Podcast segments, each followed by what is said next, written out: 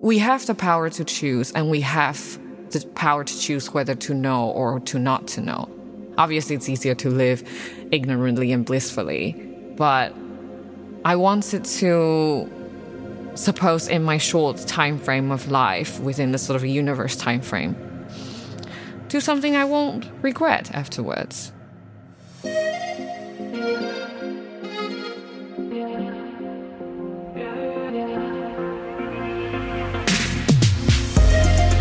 Forwardism.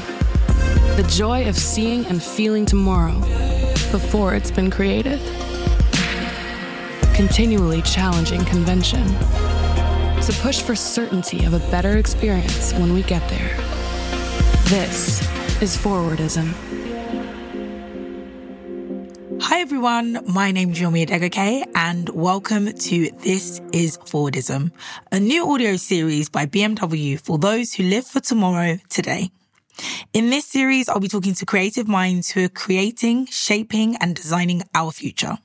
Together, me and my guests will put together the pieces to create a picture of the future whilst finding out what their definition of forwardism is and what it means to them. So who will be coming with us on our forwardism journey today? So today's brilliant guest is the one and only Dian-Jen Lin. Now, Dian-Jen has been described as, and this is a mouthful, an interdisciplinary designer with the academic rigor of a researcher, the analytical rationality of a scientist, and the aesthetic sensitivity of an artist. Now, I don't know about you guys, but that sounds thoroughly impressive to me. Together with her colleague Hannes Hulstaert, Dien Jen, who goes by DJ, founded the Post Carbon Lab, a company that started as a transdisciplinary design and research studio and has now shifted into a research and development company for microbial coloration and textile finishing technology. Hi, DJ. Welcome to the podcast. How are you? Hi, thank you for having me. Great, I'm excited. It's a pleasure. Thank you. So looking forward to taking you on our forwardism journey. Um, so DJ, Mm-hmm.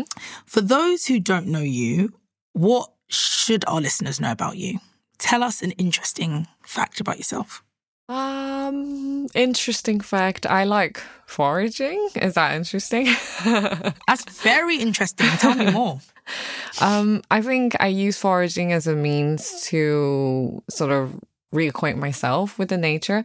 And one of the important way to perceive how things around me react to potentially our being or our not being.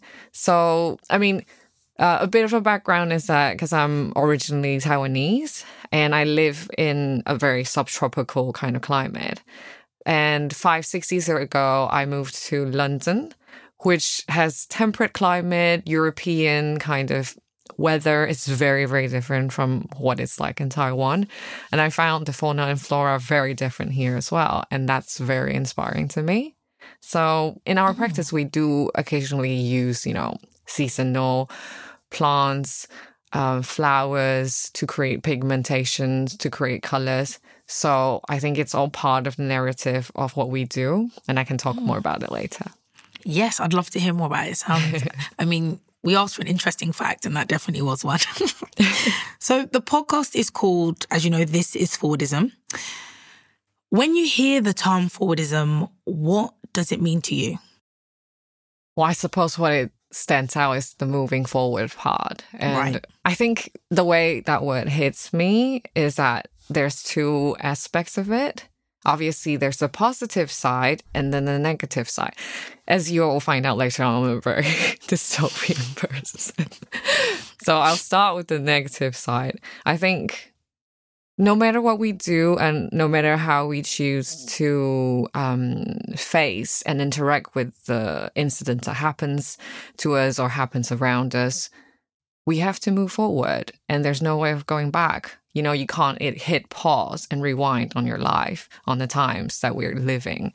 And we will have to move forward. The only choice we have is to opt for a more optimistic attitude to face it or you know as pessimistic or as um, negative as you'd like to be but that's not going to bring us anywhere.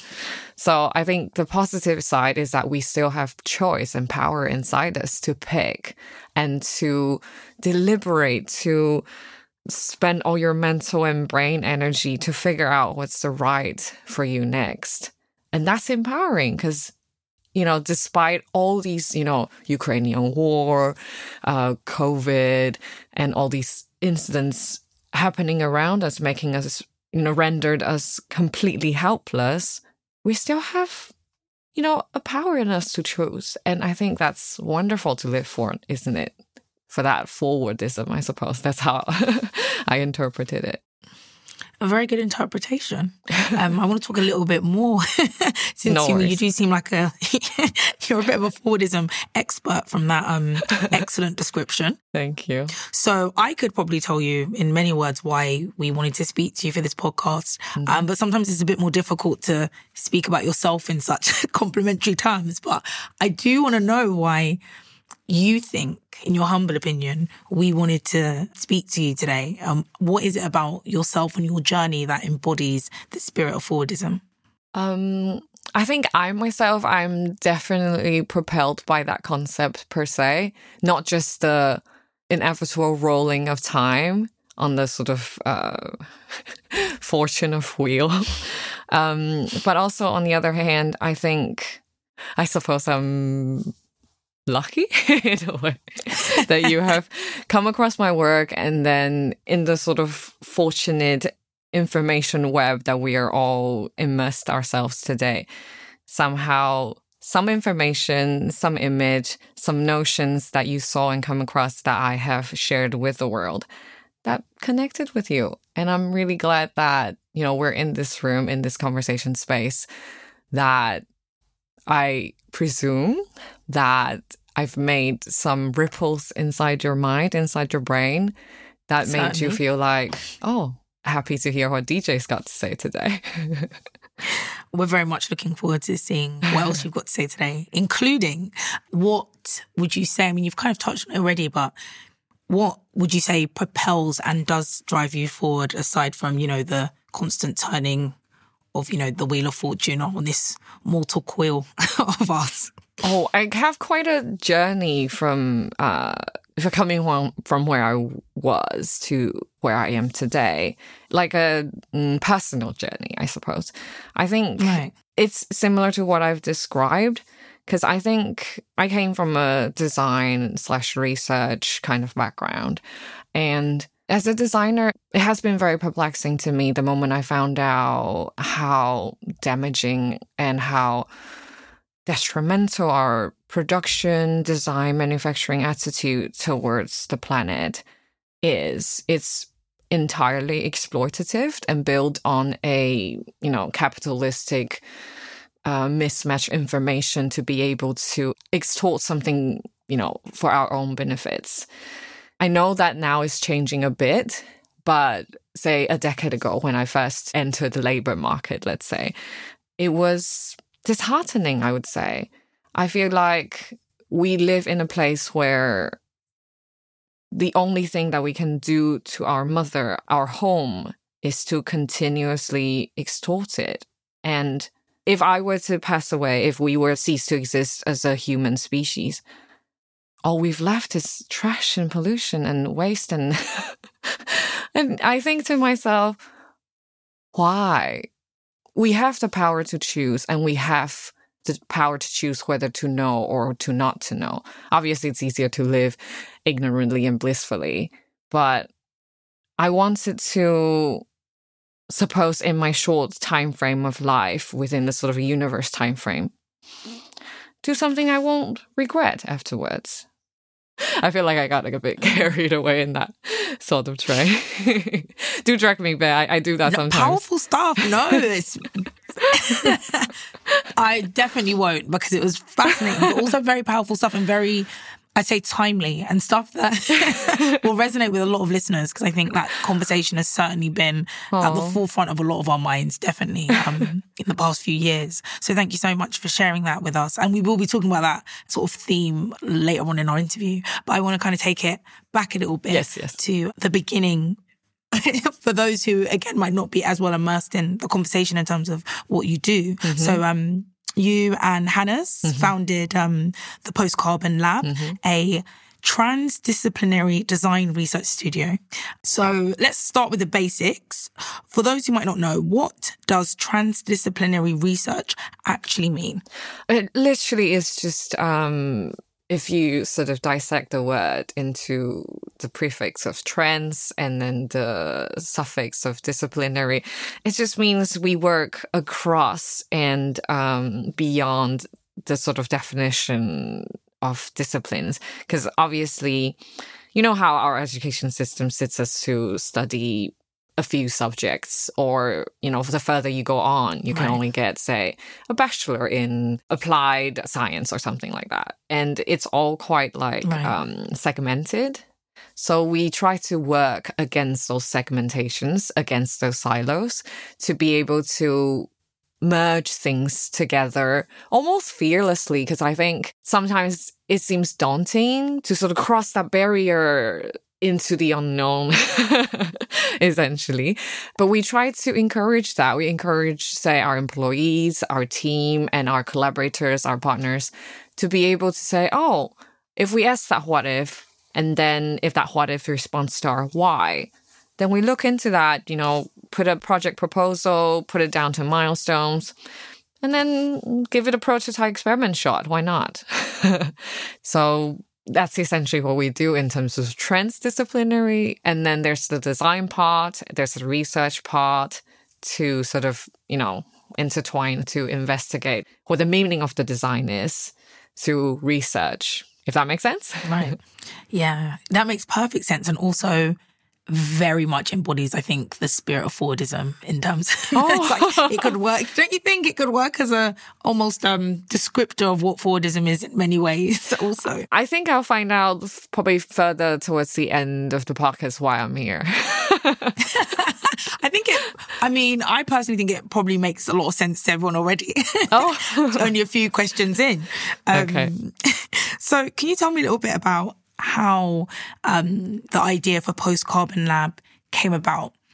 Mm-hmm. So, what Post Carbon Lab really embodies is post carbon refers to post carbon emissions. Right. So, what it means is that we are proposing a question that is what happens after we don't have to rely so heavily on carbon based solutions and uh, sustenance. So, what that sort of mainly refers to are, say, some heavy carbon intensive materialities and infrastructure around us.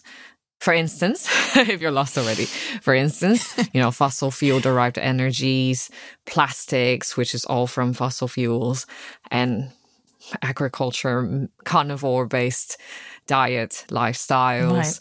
And sort of everything that embodies the complexities from these three base infrastructures, such as fashion, for instance, you know, polyesters in our in our garments, synthetic colorants in our, you know, products and interior or anything that's around us. And as a post carbon lab, we embody these, um, I suppose, philosophies, ideologies, and try to experiment. We're a testing ground. We're a place where these fearless explorations take place to understand whether these new speculations, new designs, and new bodies of research, do they have a place in our current existing societal, economical, biological frameworks. Right.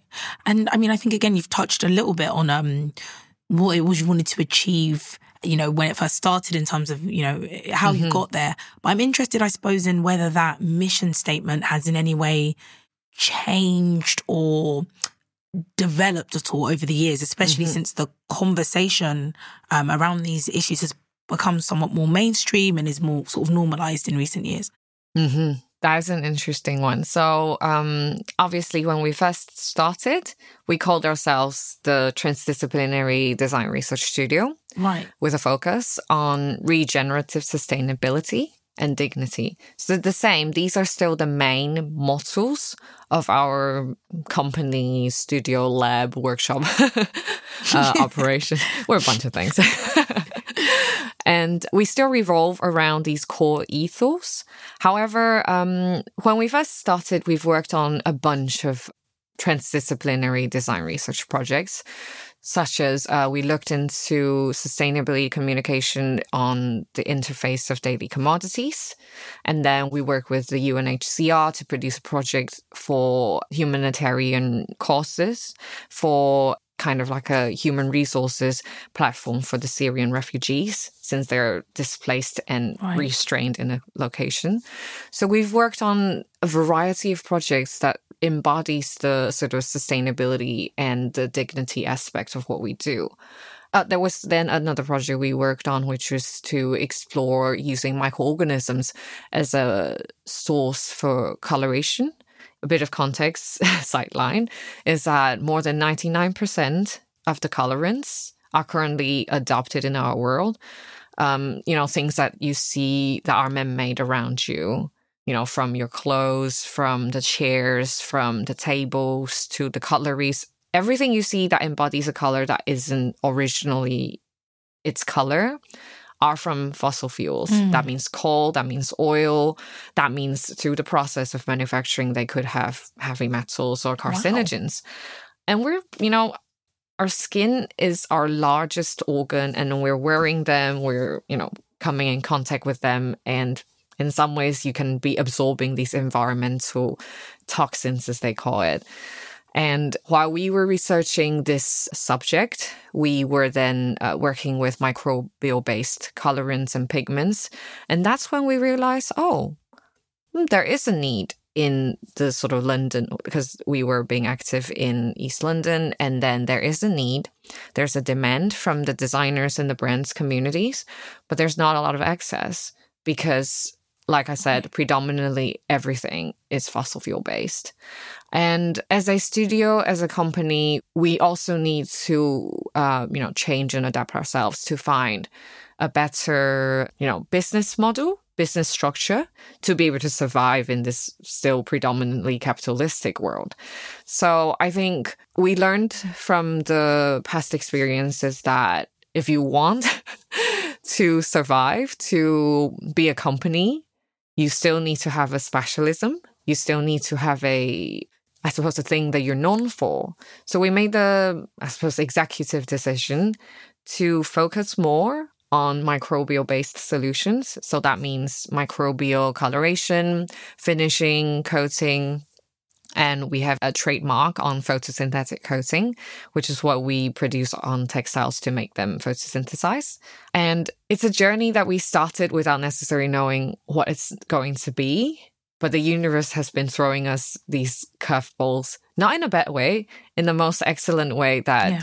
we are happy to see that the industry and the brands are coming up and they're thinking, making these investigative conversations and discussions within them. And then they come to us and be like, can you do this?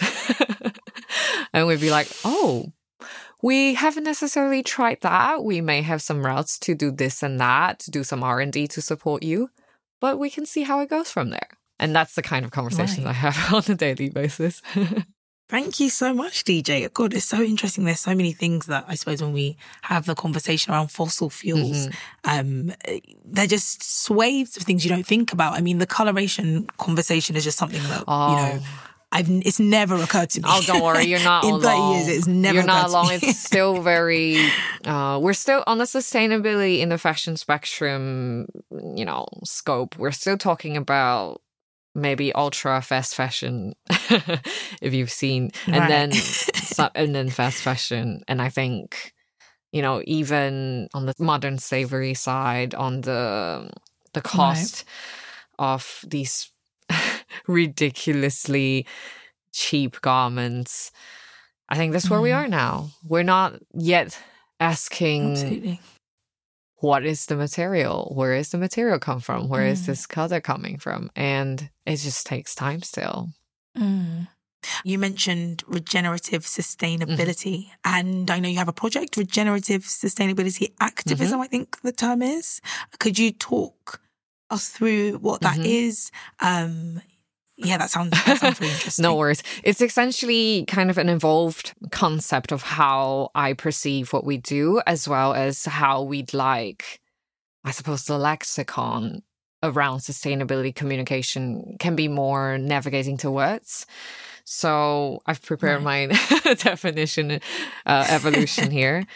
So as sustainability has become quite a buzzword, it also actually has a connotation in the sort of, I suppose, academia, a connotation of it being not accurate and progressive enough as how Mm. we collective as a species should do. So here, the definition of sustainability is the quality of not being harmful to the environment or depleting natural resources and thereby supporting long-term ecological balance. This is the dictionary Right. uh, definition for sustainability. And through this definition, you can tell that it's trying to tell us we are trying to not do harm to our, you know, surroundings. But is that going to be good enough? We already know that this is where the temperature that has rise. We've seen extreme weather. We've seen, you know, especially within the foraging community, everybody's seeing, oh, you're a weird plant that shouldn't be here in this season, but you're here already. And nature's Mm. sending us signals to tell us all these little things that a modern urban night person wouldn't necessarily pick up. It takes, you Mhm. know, you need to train yourself to be more aware with the natural surroundings to be able to pick up.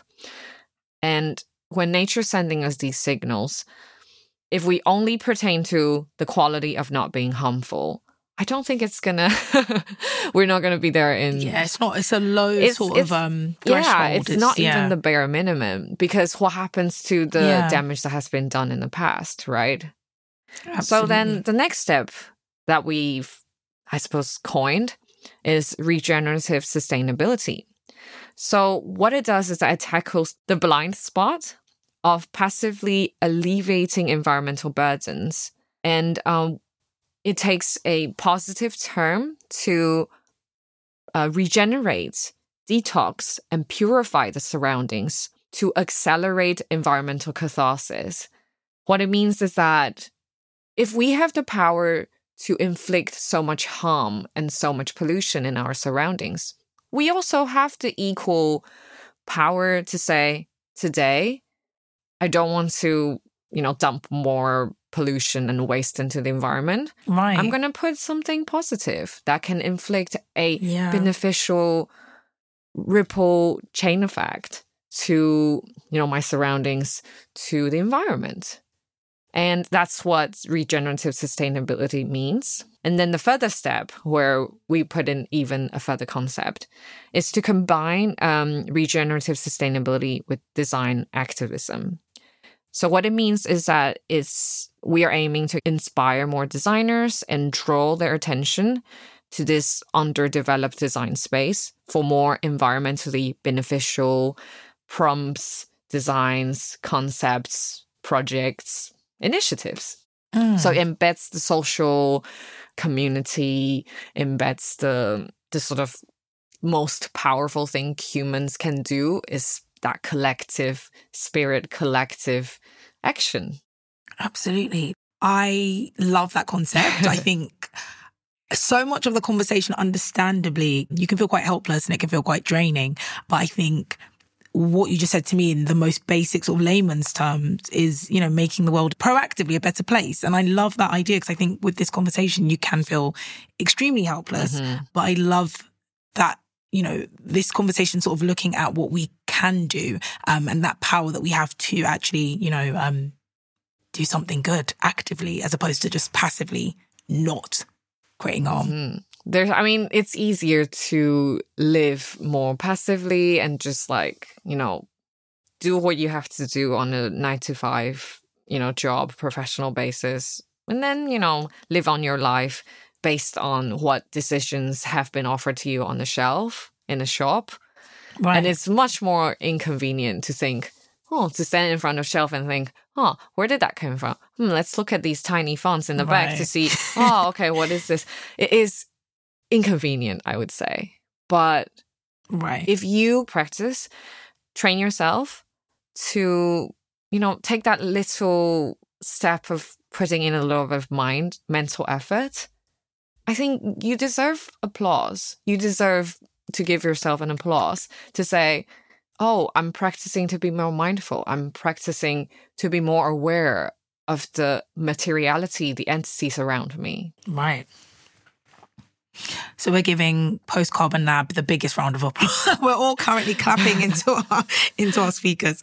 Um, I would love to speak to you about the very innovative process. Um, that you guys are, you know, sort of coined in 2014, so very nearly a decade ago. Um, photosynthetic It's a slow process. so, coating. Right, clearly, which is obviously, you know, to the average person, an average listener might seem quite niche. So Mm-hmm. I'm interested in back then. I mean, it could be quite niche in 2022. So in 2014, what were the initial kind of reactions to the idea? Mm-hmm. Oh, Did you have lots of supporters? Oh no. Tell me more. Um, I remember presenting a sort of earlier stage mock up of this piece of research to my tutor at the time. I was studying in a fashion design kind of degree in Taiwan, and this is the most traditional, most mass production oriented sort of scenario you can imagine. And yeah, they just don't see the point. My teacher Mm, at the time sort of like called it outright disgusting. wow.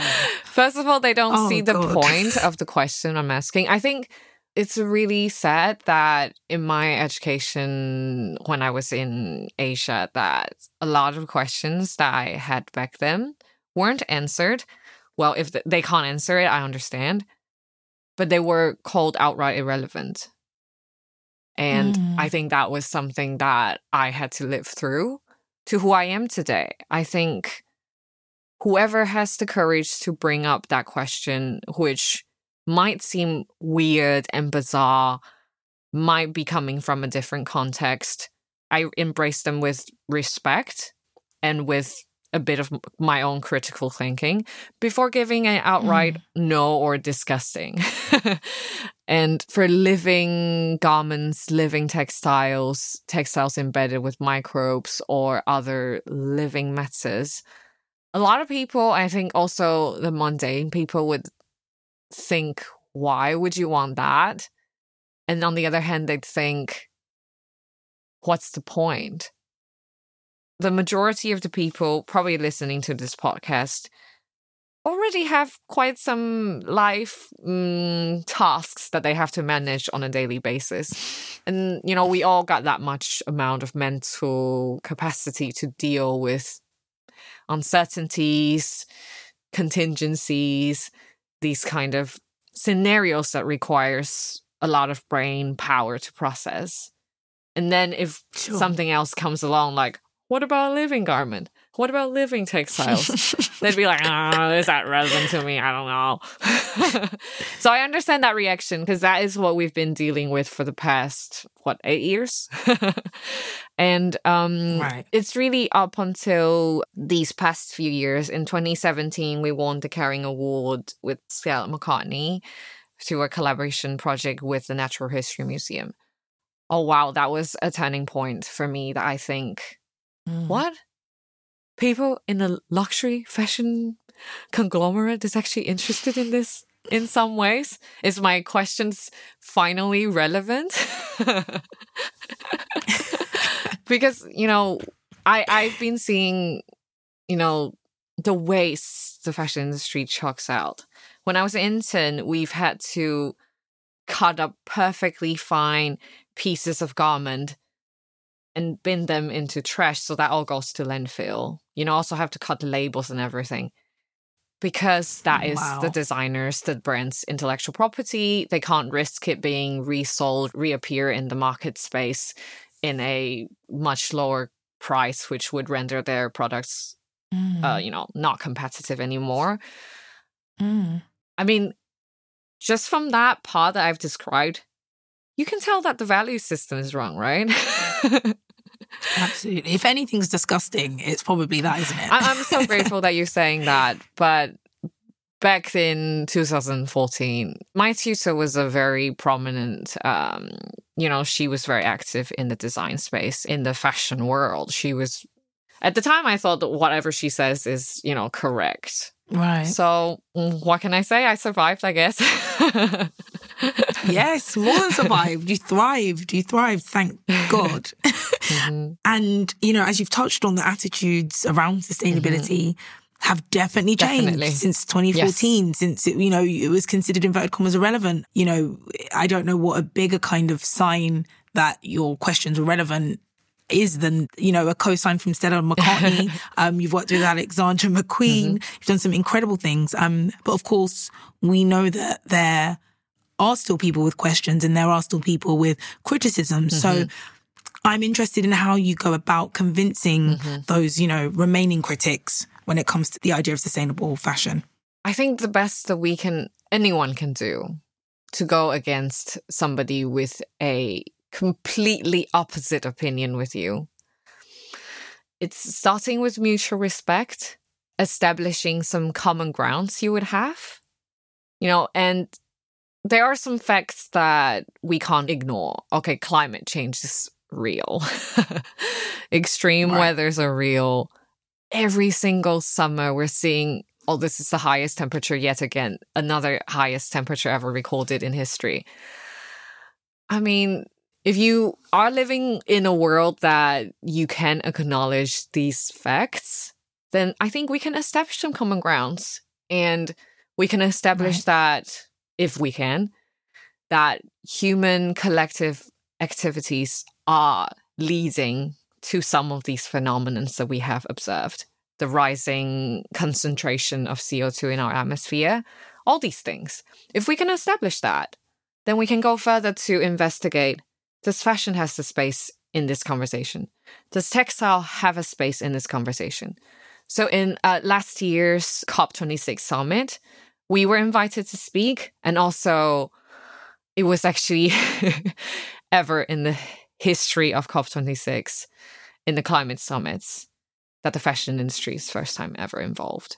And yet, statistics wow. suggest that the fashion industry contributes yeah. to 10% of that carbon emissions, of humanity's carbon Goodness. emissions in total.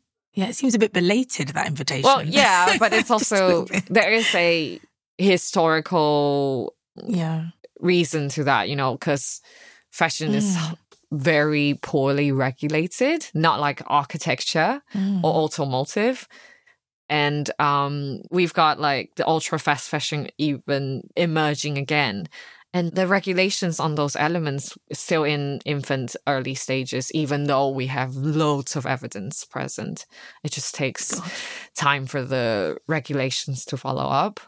Thank you so much, DJ. Um, we've heard some incredible things about what Post Carbon Lab has achieved so far. And I'm very excited to hear about what you, I suppose, still want to achieve, what your plans are for the future, especially given how ahead of the game you guys were in 2014. I can imagine what you're working on now is probably light years ahead, 2040 stuff. So we'd love to hear about what you guys are doing and what you hope to do. Um, so for the moment, we offer microbial coloration and finishing, right. as well as photosynthetic coating R and D service or treatment for textile-based businesses.